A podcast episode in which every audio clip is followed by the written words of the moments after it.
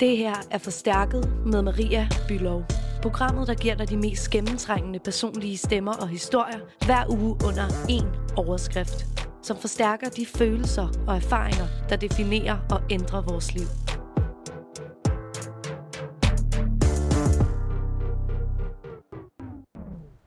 Du lytter til Forstærket. Og i dag der udforsker jeg menneskets jagt på evigt liv. Forskere de har i lang tid spået, at det er tvivlsomt, hvorvidt at øh, vi mennesker stadig eksisterer om tusind år.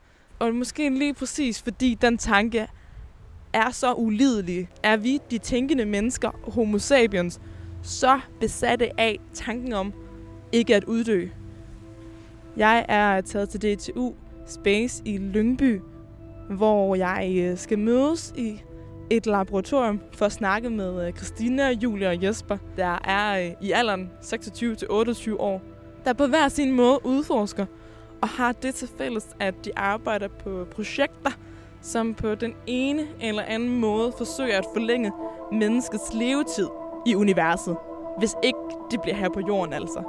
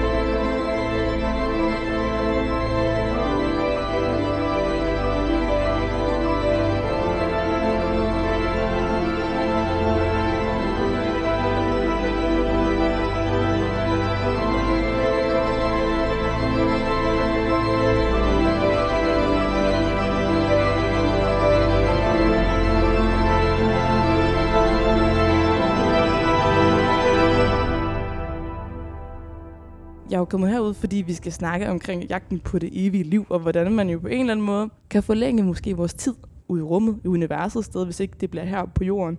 Altså Christina, du er phd studerende her, og du ved sådan, nu siger jeg alt om rumfartøjer og maskiner og robotter på månen. Julie, du holder øje med rumvær og øh, kigger på magnetfelter. Ja, blandt andet. Blandt andet. Og så er Jesper, du er ombord på et projekt øh, med det rumfartøj, der lander øh, på Mars til marts.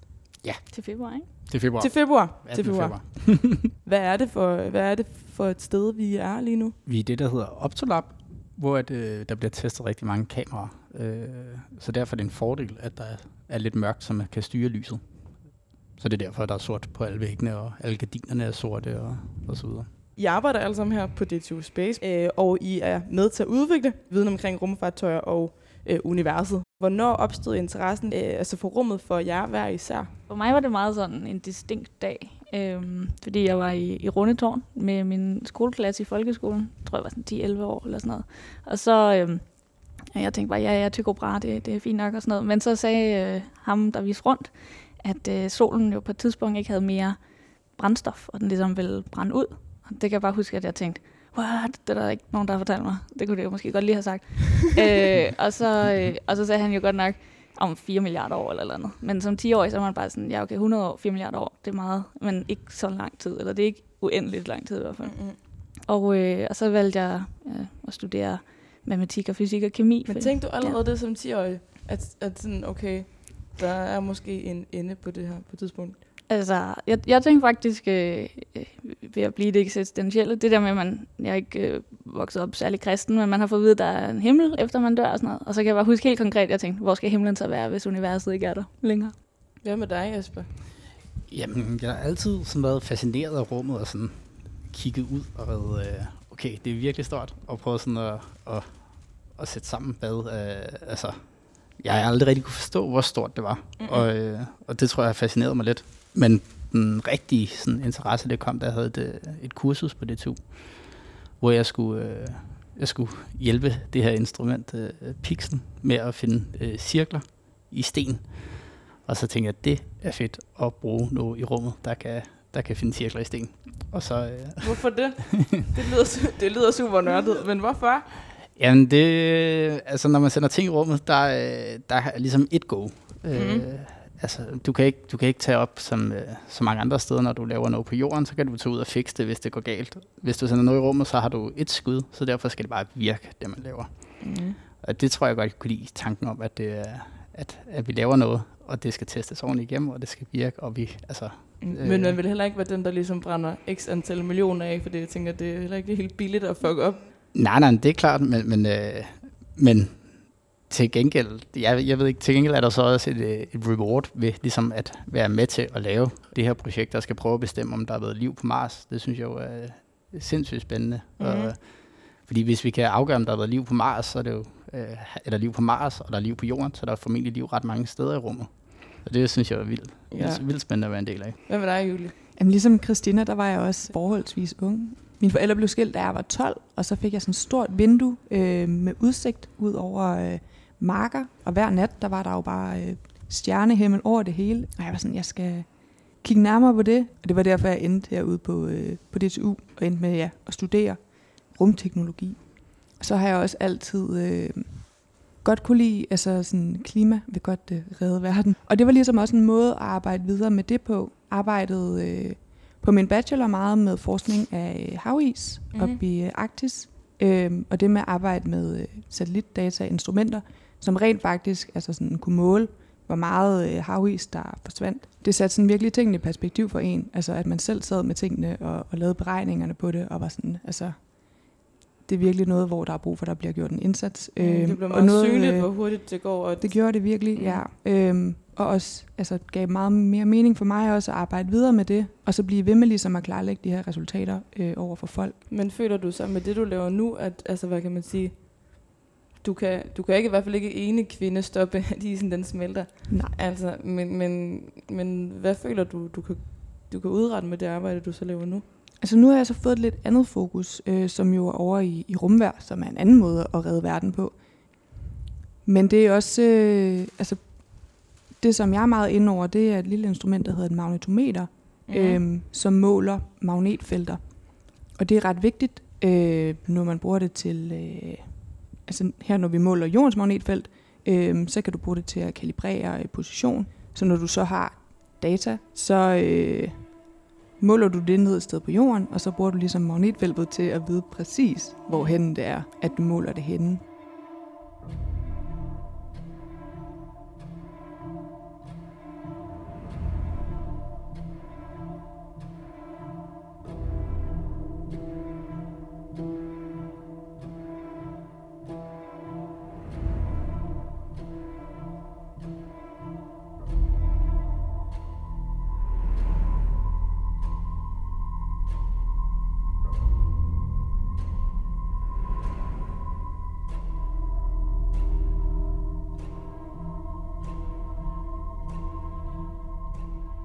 Hvor består den her fascination af, altså universet, planeter, månen og Mars? Altså jeg vil sige, hvis jeg var svare, altså. Ja, Ja, jeg, vil, jeg vil sige, der var øh, øh, to aspekter af det her med liv i rummet.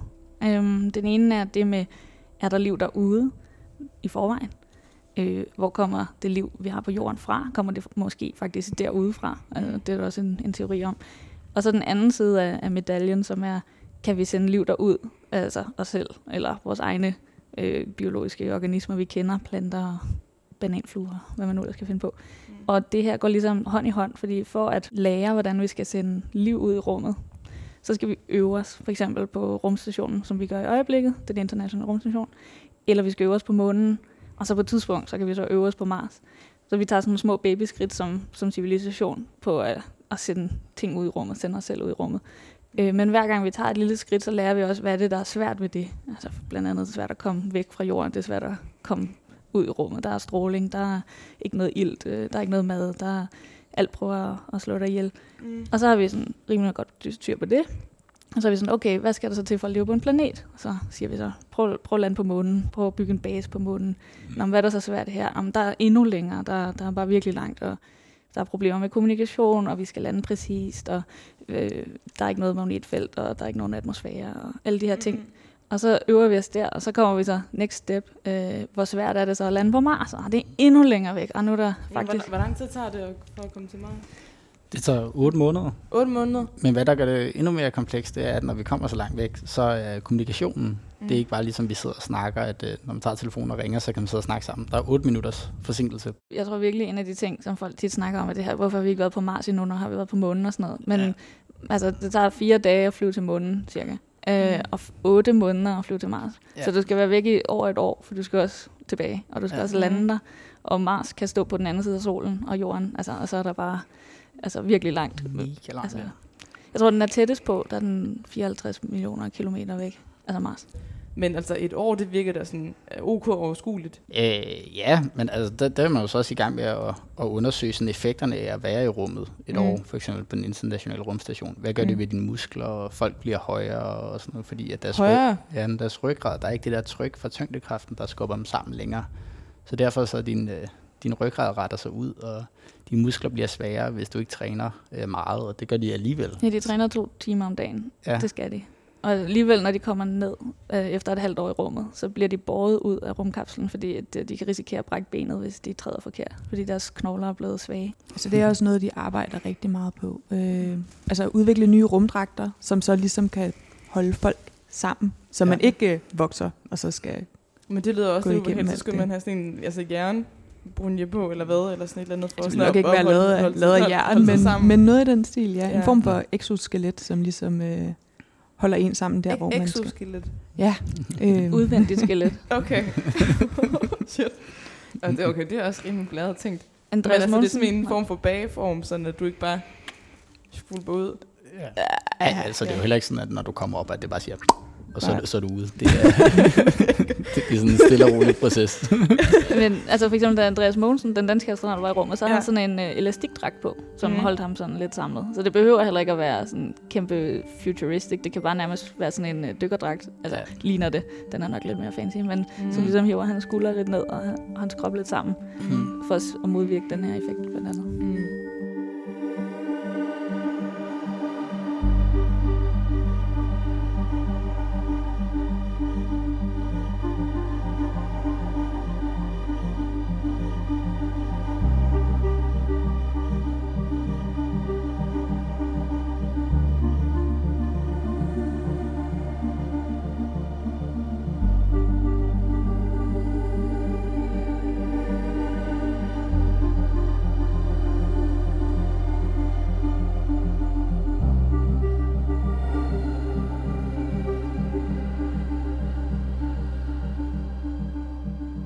Hvordan mener I, eller hvordan kan de ting, I hver især laver, øh, være med til at forlænge menneskets øh, hvad hedder det, levetid, hvis det ikke er her på jorden, men jo altså ude i rummet? Ja, altså jeg, jeg arbejder jo øh, med min Ph.D. på navigationsmetoder til blandt andet i hvert fald øh, at lande på månen. Og øh, hvis vi skal leve i universet, så, så, så nævnte jeg det lidt før, det der med, at vi bliver nødt til at tage små skridt, sådan babyskridt. Og nu har vi Mm. brugt de sidste 20 år på at være på rumstationen som menneskehed, eller hvad man skal sige, som det store projekt. Det er 400 km over jordens overflade. Mm. Det næste step, sådan naturlige step, det er at øve sig på månen, øh, på at bo på, i rummet, altså bo på en anden planet. Mm. Der er 384.000 kilometer, så det er altså rimelig, altså det småste skridt, men det er store skridt, eller hvad man skal kalde det. Mm. Og så alt den infrastruktur, der skal til for at kunne bo på månen, det kræver som udgangspunkt, at man kan lande på månen. Ellers skal man have nok så mange flotte baser, hvis man ikke kan sætte dem ned på månen ordentligt. Mm. Så man skal kunne lande blødt, øh, man skal kunne lande præcist, og til det der skal man kunne gøre, at det skal robotter kunne gøre selv, fordi at, øh, som Jesper sagde, så kan der være forsinkelse på kommunikationen, Mm. og øh, vi kan ikke styre det, hvis, hvis vi får sent på den. Altså, så robotterne skal selv bruge deres kamera til ligesom selv at kunne se. Det hedder computer vision. Sådan ligesom kunstig intelligens, hvis man kan kalde det det. Altså Mhm. robotterne skal kunne selv kunne tage nogle beslutninger Ja. omkring at lande. Og det er nogle af de ting, vi kigger på. Og på den måde kommer vi også tilbage til det her mørke lokale, at det hele handler om kameraer, hvordan en computer opfatter Mm. øh, et miljø, som den er i. Så det er det, jeg kigger på, og det vil hjælpe til, at vi kunne lære at lande på månen og øve os der, og så senere lande på Mars og øve os der, og Mm. på den måde komme længere ud i universet. Mm. Ja, omkring Mars øh, og lande der og prøve at finde ud af, hvad, hvad det er, der er sket. Hvis det er sket noget, og der har været liv tidligere, så kunne det jo være interessant nok, hvis vi nu kunne prøve at forudse lidt, hvad, altså, har vi et problem her på jorden om, at øh, lige om lidt, der går det alt sammen galt, og vi bliver nødt til at komme afsted. Øh, så det er jo måske meget baggrundsviden omkring, hvordan, øh, altså, hvordan det har set ud andre steder i universet tidligere, Mm. og hvordan vi så kan bruge det til ligesom at prøve at forudsige, hvad der kommer til at ske her. Jamen, altså en af de øh, ting, der er ved at måle magnetfelter, øh, hvis man så kombinerer det med kameraer, der kan man faktisk bestemme, hvad øh, ting de er lavet af. Og det er jo sådan, at når man rejser ud i rummet, der øh, kan du ligesom tage en mængde ting med dig, mm. men det er ligesom ikke nok til, hvis du skal opretholde liv derude. Så derfor er du nødt til at hente dine materialer derude også. Øh, og en måde, som man måske kan gøre det på i fremtiden, øh, er fra asteroiderne, der er derude. En ting er, at man måske på et eller andet tidspunkt kan så sende nogle astronauter afsted, som kan være der i x antal måneder, eller sådan noget, Mhm. mm-hmm. kunne overleve på de her, de her præmisser, de her vilkår, men altså, hvad hjælper det ligesom menneskeheden? Fordi der er jo nogen, der mener, altså, at, at vi, homo sapiens, det tænkende menneske, har knap 1000 år tilbage på den her, på den her jord. Altså, kan I nå at rykke hurtigt nok til, at øh, almindelige mennesker kan komme derud, eller skal man ligesom... Man kan nå meget på 1000 år, vil jeg sige. Ja, Hvis man tænker 1000 år tilbage, så er der gået noget rimelig hurtigt. Der er jo bare computer og smartphones og flyver. Og, mm. og, Ja, det er jo bare i løbet af de sidste 100 Ja, år. ja, det, altså, hvis Altså- det går... Men det kan selvfølgelig også gå rigtig galt på 1000 år. Ja, Men, ja. øh, men øh, Men tror, men, men tror I, at, altså, at, at man kan nå, hvad man siger, at flygte, det bliver lidt sådan en hop ombord? altså sådan, altså, jeg tror, jeg tror at altså, månen er inden for rækkevidde. Sådan, en, altså, USA, eller Trump i hvert fald, har sagt, at øh, man vil sende mennesker tilbage til månen her i 2024. Så på den måde, at bo på månen, det tror jeg godt, vi kunne forestille os. Mm. Problemet er bare, som du siger, det der med vilkårene. Altså, Mm. mm. hvordan opbygger man en biosfære? Hvordan opbygger man et liv, hvor man har det godt også. Altså, vi kan sagtens bo på en base i seks måneder, men mm. det betyder måske også, at vi så ikke kan komme tilbage, hvis vi ikke altså, kan klare tyngdekraften på en anden planet, og måske skal vi Mm. aldrig se noget grønt igen. Sådan noget. Så, så i virkeligheden for det store forkromede billede af det her med at bo og kolonisere en planet og sådan noget, der har vi brug for at starte i det små, og så bygge os ud, ligesom sådan en blok, byggeblok ad gangen, ligesom en Lego-klods. Og så starter vi med at sende den vigtigste Lego-klods afsted, som er det, der holder os i live, og så bygger vi et drivhus Lego-klods, og så en anden Lego-klods. Og så til sidst, så har vi måske noget, der faktisk minder om et sted, man kan bo ordentligt, altså en, Mm. mm. en base. Altså jeg ser for mig meget sådan et, øh, men det er jo også bare øh, øh, i mit hoved, ikke? Altså sådan, øh, jeg ved ikke, jeg er gået fra, at jeg har set filmen Interstellar. Ja. Men altså, jeg forestiller mig meget sådan en, øh, en, en altså, nærmest sådan en boble, men ikke jo ikke en plastikverden, fordi der er jo, altså i hvert fald i den her film, ikke? Altså sådan, de får jo bygget så en form for biosfære. Ja. Altså, jeg tror, en ting, som science fiction har, som vi mangler lidt i virkeligheden, mm. er Mm. det her, den her lethedsfaktor over sådan, ah, det gjorde vi bare. Og det tog ikke så lang tid, det tog lige fem år eller sådan. Mm. Øhm, der har været et stort eksperiment i USA engang, der hed øh, Biosphere 2, hvor man byggede... Altså jeg, jeg er med på, det fiktion. Nå, ja, ja. ja, det er, jeg, men, men, øh, nej, men hvor man, jamen, det er det måske... Altså, fiktion er jo altid kun fiktion, indtil det lige pludselig er fact. Tit, mm. altså, det kan det jo blive. Mm. Mm. Men de gange, man har prøvet at skrumpe en biosfære, altså lave en, et lukket system, hvor Ja. biologi trives i samspil. Det har man prøvet for eksempel i noget, der hedder bio, øh, Biosphere-eksperimentet i USA, Mm. hvor man byggede et kæmpe habitat, hvor der var hav, og der var strand, og der var regnskov, og der var nåleskov, og der var myrer og bakterier. Hvor, hvor byggede de det her? Ja, det kan jeg ikke huske, men i USA. Ja, Okay. Øhm, det er der stadig, Okay. faktisk. Men det er et museum i dag. Øhm, og øh, de, øh, der skulle det ligesom kunne være lukket system i 100 år. Man skulle kunne klare sig inden for det her system, uden at gå udenfor. Og Mm. det fejlede hver gang, fordi at der kom en lille ubalance i, måske der var for mange myrer, eller der var for få bakterier, eller der var for mange bakterier. Og her på jorden, der har vi nok biosfære til, ligesom, at vi har et buffersystem. Så hvis der går noget galt et eller det andet sted, så udjævner det sig. Okay, ja. Men når vi har et lille biologisk system, så øh, har det det med at stikke af. Der kom der for eksempel for mange bakterier, og bakterier, mm. de, øh, ligesom os, de bruger ilt, og så blev Mm. iltniveauet for lavt, og så blev det nødt til at afslutte eksperimentet. Så mm. Bakterierne, som jo ikke er en ting, man tænker over specielt, som uha, bakterierne, altså andet end man bliver syg. Men ikke i det her tilfælde, der var det bare, at de spiste altså også det ilt, som vi skulle bruge for Altså, vi trækker vejret i ilt, ikke? Mm. Og der var ikke mere tilbage, fordi bakterierne havde spist det hele, eller åndet det hele, hvad de nu end gør, sådan nogle bakterier. Tavligt. Ja, jeg er mega tavlig. Men måske det heller ikke bliver nødvendigt Ja. at rejse ud i rummet og flytte ud i rummet. Øhm, fordi rumfart udfordrer os jo ligesom til at udvikle øh, teknologier, der øh, opfylder nogle meget strenge krav. Altså for eksempel med at genbruge vand på, øh, på ISS. Øhm, det kan man jo også bruge Nu på jorden. du ISS. Hvor er det? det er den internationale rumstation. Øhm, Cool. Den er oppe i, i kredsløb om os, Mhm. mm-hmm. øhm, rundt om jorden. Øhm, men det er jo også nogle teknologier, som man kan bruge hernede på jorden, til eksempelvis at genbruge vandet. Altså nu er det jo et meget øh, avanceret øh, system, de har deroppe, og meget Mhm. dyrt. Øhm, så derfor så vil det ligesom skulle øh, tilpasses til at blive brugt hernede. Øhm, men det kan man jo så bruge de steder, hvor der er, er mangel på vand, til ligesom at få renset det vand, der er. Julie har en rigtig god pointe med, Mm. at det måske i virkeligheden er vigtigere, den benefit, som rumforskning har på jorden. Mm. Fordi en anden ting, man misforstår med science fiction, er de her afstande. Altså, det tager 8 måneder til Mars, Mm. og 75.000 år til den nærmeste stjerne. Mm. Øh, Men altså, vi kan da også alle sammen blive enige om, at vi da nok øh, helst vil blive her på jorden. Altså, jeg synes, at det er vildt tragisk og sørgeligt. Det gør mig utrolig ked af det at tænke på, at, at man ikke skulle være her længere.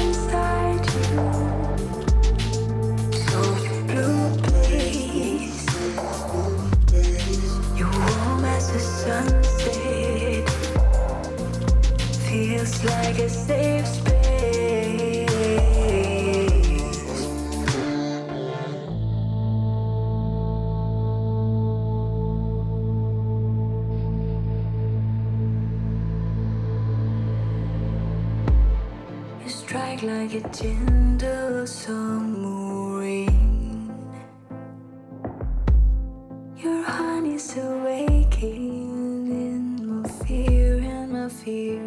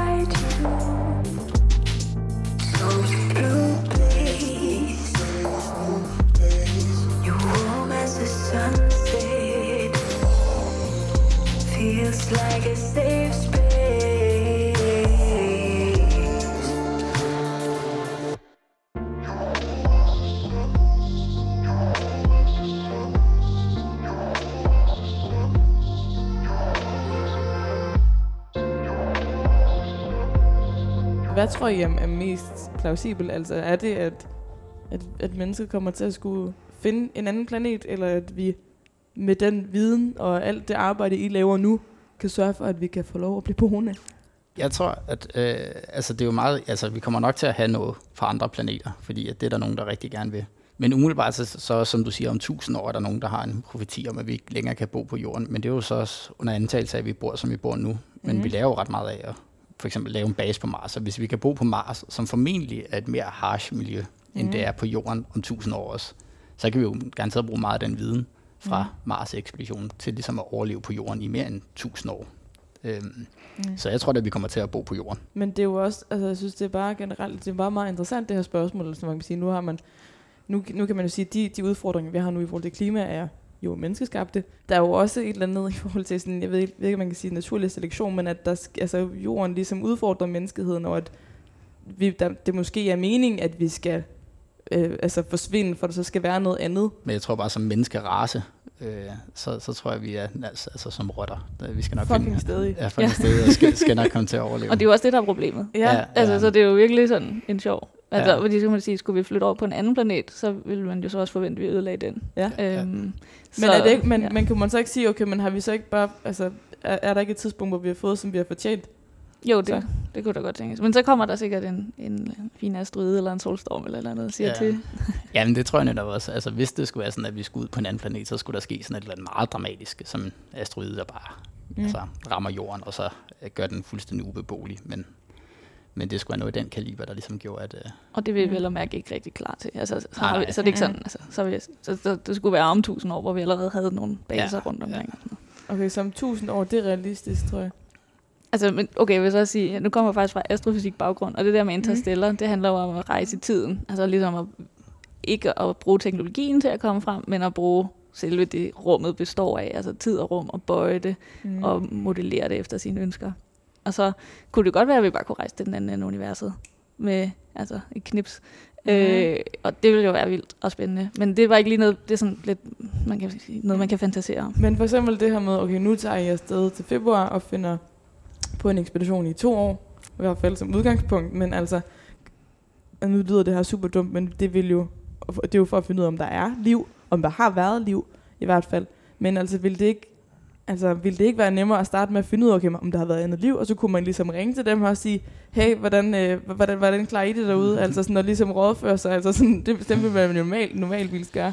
Al- Altså, hvi- hvis vi finder liv derude, øh, så forventer vi jo, at, det er, at vi finder nogle fossiler i sten, som er milliarder år gamle. Øh, så det er jo sådan på bakterieniveau. Ja. Øh, altså, det er jo i hvert fald det, vi regner med, øh, hvis vi finder noget. Mm. Så derfor er det jo ikke sådan, øh, så, så let kontaktbart, må man sige. Øh, der er ikke nogen, der kan få en dialog med, som kan sige, nej. hey, sådan her klarer vi Det- den. I skal bare gøre sådan her. Ja, og, Bøje tid og rum, og så er det bare afsted. og derfor gik det galt. Nej, Nej. nej, nej, der er ikke, øh, vi må selv finde ud af, hvorfor det gik galt for dem, der var potentielt var der. Mm. Og det er jo også derfor, det er godt at vide så meget om det som muligt. Så kan vi ligesom øh, prøve at lure, hvorfor ting skete, som de skete. Altså, hvordan holder I gejsten op i forhold til det her? Fordi jeg tænker, der er jo også, man, I løber ind i en mur konstant. Hver dag. Ja, altså, det, at ting, ting tager så afsindigt lang tid, fordi okay, fair nok, så finder I frem til det her, men så skal I derefter knække koden til, altså analysere det ned i den mindste detalje, for at finde ud af, okay, men hvad, hvilke fejl begik de så? Jamen, det, det er selvfølgelig rigtigt. Men, men øh, til gengæld, hvis vi så svarer på spørgsmålet, så er det jo så også, øh, altså, så er det jo også ret fedt at finde ud af, hvorfor øh, er der ikke liv længere på Mars? Øh, eller har der været liv på Mars, og hvorfor stoppede Mm. der med at være liv på Mars? Det er det gode ved, ved videnskab, at man er både glad for et negativt og et positivt svar. Ja, Også, øh, nogle gange er man også glad for, at man selv tog fejl, fordi Ja. ja. så giver det noget helt nyt. Det er lidt mindre øh, ophidsende, end at forestille sig, at, der, at du bliver taget imod af altså en form for alienskikkelse, og der siger, hej, velkommen. ja men altså, det, det, Det kunne også være lidt uhyggeligt, kunne det ikke? jo. Altså, jo, jo, jeg er fuldstændig enig, men, altså sådan, men om ikke andet, så vil man, altså, men man kunne handle lidt hurtigere på, altså på en, noget kommunikation måske. Øh, ja, antaget, at, at det er intelligent liv og sådan, men altså, Ja. ja. hvis, hvis de så er lige så øh, barbariske som os mennesker, så er det jo også lidt øh, altså, problematisk. Og, Eller hvis man har set Arrival, og de taler i Ja, jeg skulle lige sige, hvad er det den? Nå ja, den er, Så, så skal vi have nogle linguister indover. Ligesom. og hun er, hvad er, altså hun er jo en eller anden form for Ja, hun er linguist, eller sådan Ja. sprog, sprogkyndig. Eller Ja. Sprog- tolk, og ligesom øh, ja tolk. står og, og kommunikerer. Men hvordan har I det egentlig, når I ser sådan nogle film her? Altså, bliver, altså er det en, det ved jeg ikke. Provokerer det jer? Eller er det sådan, fordi nu siger du det her med, at de, altså, det tager lidt let på det. Altså, fordi det er jo også, det er jo fiktion, og det er jo sat i verden for at underholde. Jeg synes faktisk, de fleste af de der science fiction film gør det rigtig godt. Mm. Øh, altså overraskende godt. Øhm, og så gør altså fejl, eller hvad man skal kalde det, eller man skal kalde det, skibe over nogle detaljer og sådan noget, fint nok, fordi altså, vi kan heller ikke alle sammen sætte os ind i det. Men jeg kan huske, jeg så The Martian med en professor, der har bygget en rover på Mars, og så sagde han, Med det kan den slet ikke. Matt Damon, ikke? Jo, med Damon, ja. Ja. ja. Der, hvor han graver en rover op på et tidspunkt. Øh, og så, så siger ham min professor, øh, det den gør der, den der rover, det kan den slet ikke, for det er det mig, der har bygget den. Eller sådan, altså, det er som kamera overhovedet gør. Så siger han, det virker ikke på Mars. Og så tænker jeg bare, det synes jeg bare, det er et ekstra aspekt. Jeg kan sagtens ja. nyde filmen, og så synes jeg bare, det er sjovt, at den Ja. ja. rover faktisk findes, og at ham, jeg sidder ved siden af, har været med til at bygge noget på den, og kan sige, det kan den ikke, det der. Jeg synes bare, at de der science fiction film, de er fantastiske. Jeg elsker dem. Især Arrival, den er rigtig nice. Jeg synes, det er sjovt. Det er, øh, øh, altså, det er, også, det er også lidt sjovt at se, altså, når man sidder og kigger dem, og så sådan, ah, ej, det passer da ikke. Altså, mm-hmm. sidder og finde fejl i, i, i, i, i, hvad der sker. Det, det er altid lidt, lidt nørdet og, og hyggeligt. Og så sidde, øh. Men altså, jeg synes, det er jo også sådan, øh, det skal jo være en spillefilm, og det skal jo være sjovt, og øh, det synes vi jo også, det er.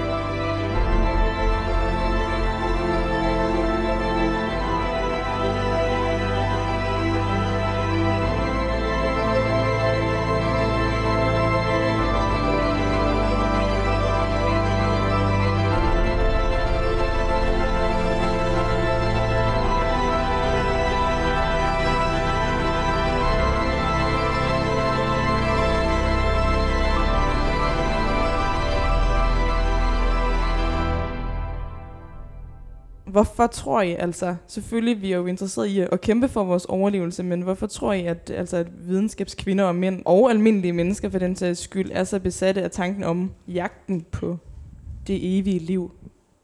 Mennesker har altid haft den der basale drøm om det evige liv. Øh, og det er jo... Jeg løber op til den her kilde og drikker det her vand, så bliver du oldtusse gammel. Mm. Og, og det er vel egentlig i virkeligheden ikke så meget anderledes fra det. Det er også altså en, en vild tanke, det der med, hvis man kunne leve evigt, eller altså ikke, ikke som menneskehed, men som individ. Mm. Det Mhm. er da både sådan tiltalende og virkelig skræmmende. For det har man vel kedet så meget, var, hvis man skulle leve for evigt. Det ville jeg i hvert fald. Mister det ikke også værdi, at, at øh, altså hvis vi bare kan fortsætte for evigt, og hvis, hvis ikke at, altså den her udløbsdato på, at måske menneskeheden også forsvinder, altså giver det, giver det ikke også værdi til, og mening til os, selvom det lyder super egoistisk for fremtidige generationer, men at, at det ikke bare er i en uendelighed. Jo, men jeg tror også igen, at mange folk kobler det op på det med magt. Fordi at det kan godt være, at man vil leve evigt, men man vil nok ikke leve evigt som en tigger, der ikke har noget som helst. Øhm, så de tror måske, at når, hvis jeg så kan leve endnu længere, så kan det være, at jeg kan opnå alle de her ting, Mm. øh, som jeg ikke har kunnet i det, som er en, en normal levealder. Mm. Jeg vil ikke have lyst til at leve evigt. Det. Nej, men jeg tror, du har ret i, at det giver sådan en, en øh, altså en eller anden, ja, både angst, men også en, øh, en vi må handle-agtig. Fordi jeg har kun det her liv. Hvis man ligesom fik at vide fra, man blev født, jamen du har for evigt, så ville man måske altså, bruge de første 10 år, eller første 100 år, eller første 1000 år, bare at ligge på sofaen. Fordi man skulle jo ikke noget. Nå, Det skete nej. jo ikke noget. Nej, præcis. Eller sådan, Uden at få dårlig samvittighed, og Uden uden at- blive dømt som samfundstaber. ja, eller også vil man have endnu mere formue, det kan også godt være. Lad os sige, at jordens ressourcer, de slipper op. Altså er det realistisk, at mennesket kan overleve et andet sted? Tror I, tror I på det? Altså det er inden for en realistisk tidsramme. De andre planeter har heller ikke nogen ressourcer. Eller sådan, Mhm. altså, så hvis, altså, de har metaller og vand måske. Eller, Mhm. Men hvad, hvad, hvad, hvad værdisætter vi som en ressource? Er det et miljø, vi kan leve i? Er det en ressource? Fordi så har de andre det heller ikke. Eller, altså, altså, så vi skal stadig passe på det. Men jeg tror sagtens, at vi øh, inden for de næste ikke særlig mange år kan, kan se nogle præliminære, hedder det. Det er nogle, øh, nogle førstegangsbaser Mm. på månen, altså, hvor det er ingeniørbygget, ikke særlig flot, og man bor lidt øh, klemt og sådan, men det er jo også noget allerede. Og jeg tror godt, at om tusind år, at vi har, har bevæget os ud af. Men der handler det jo også meget om, om overlevelsesdelen. Måske Ja. ikke så meget om trivsel. Altså, Ja, Mm. Mm. hvor at ligesom i, i The Martian, som blev nævnt tidligere, altså han spiser jo hvad, en kvart kartoffel om dagen. Altså, i tre år eller noget. Ja. Mm. er, det, er det trivsel? Nok ikke. Men er det Øhm, liv? Jamen, ja. men er det overlevelse? Ja, det, det er det da. Er det et liv, man har lyst til? Det ja, nok ikke. Så vi skal passe på vores egne ressourcer her. Fordi Ja. det er faktisk måske den vigtigste ressource er livability. Altså at, Mm-hmm. at, det, at, den er, at jorden er så godt tilpasset til os, eller vi er så godt tilpasset til den. so cold. You say you're sorry that you're leaving already.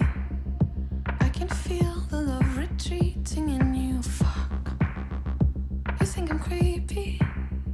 You say take it easy.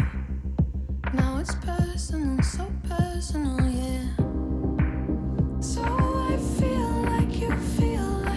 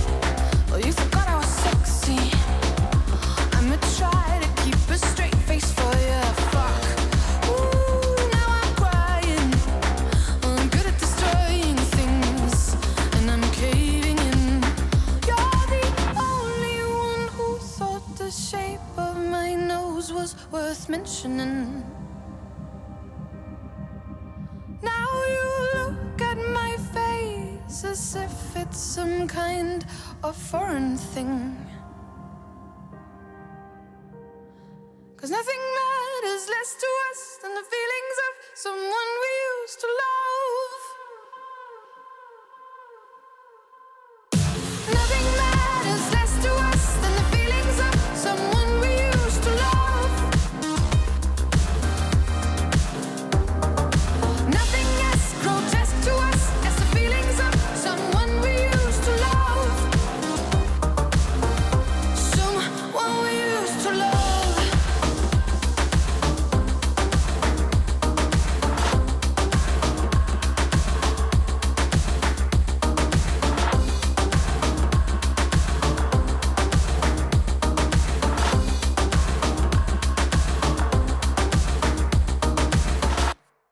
Er I ekstra opmærksomme på de ressourcer, I selv bruger, og jeres omgivelser bruger? Altså, jeg er personligt øh, spiser vegetarisk og går op i sådan, øh, ja, det aftryk, som man sætter her. Øh, slukker lyset øh, og vandet, når man børster tænder. Og, altså sådan de der små ting, som man gør i, øh, i dagligdagen, for ligesom at, at spare lidt på ressourcerne. Øh, men ja, også lige så meget i ens, ens arbejde. Øh, har lidt ekstra fokus på, at miljøet det sådan skal indgå, indgå i det. Øhm, og det fokus, som, som jeg godt vil køre også altså videre i min karriere. øhm, skal ikke ud i at ende øh, med at øh, lave altså, øh, rumfart, der bliver brugt øh, militært eksempelvis. Øh, det laver vi slet ikke her. Øh, men det er der jo andre rumfartsvirksomheder, der gør. Øh, men det er jo også bare et personligt valg, så man sådan tager, hvad man har lyst til. At hjælpe mennesker eller slå folk ihjel. Kan bruges til begge dele. Ja. Ja, true.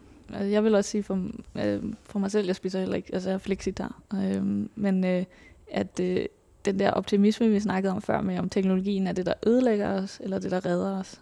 Og jeg synes godt, jeg kan have sådan lidt en, en uh, splittet personlighed der, hvor at jeg nogle gange godt kan, måske det er måske virkelig en fælde, men at falde i den fælde og tænke, at, at jeg ikke har lyst til at være så bange på klimaets niveau. Det, det tror jeg nu godt, jeg skal være. Det er ikke det. Men, øh, men fordi at jeg tror, at vi finder en løsning.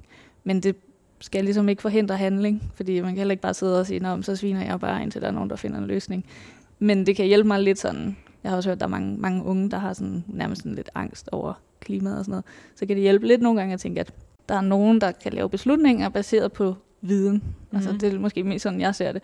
Vi laver noget teknologi, som kan give os noget viden, som kan producere øh, en beslutning fra nogle beslutningstagere på, på et grundlag, som er velfunderet, og ikke bare sådan hentet i luften. Men også ikke blive handlingslammet ved ligesom at glæde os over, at der i det mindste også er masser af værktøjer. Jamen, det er lige præcis det, ikke? Ja. Fordi hvor det er sådan, jeg tror, men der, der kan da godt være, at der er nogen, der sidder sådan lidt uh, pessimistiske i forhold til sådan klima, og tænker, Nå, men der, der er jo nogen, som jeg, der sidder, og de, I skal nok redde vores røv i sidste ende, ikke? Er Så det, kloge er vi slet ikke.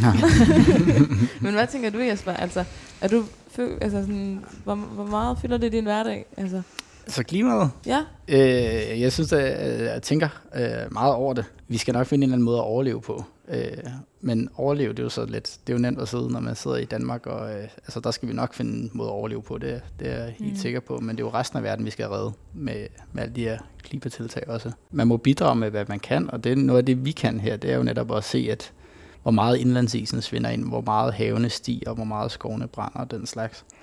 Men, men vi kan jo ikke øh, som ene person redde verden. Det er jo nogen, nogen der skal tage nogle beslutninger øh, for os. Øh, og så må man jo prøve at give de nødvendige oplysninger til, til de her personer, der skal trække, øh, træffe de vigtige beslutninger, og prøve Mm. at få de personer ind, man, øh, man føler øh, træffer de rigtige beslutninger for det, man prøver at stå ind for.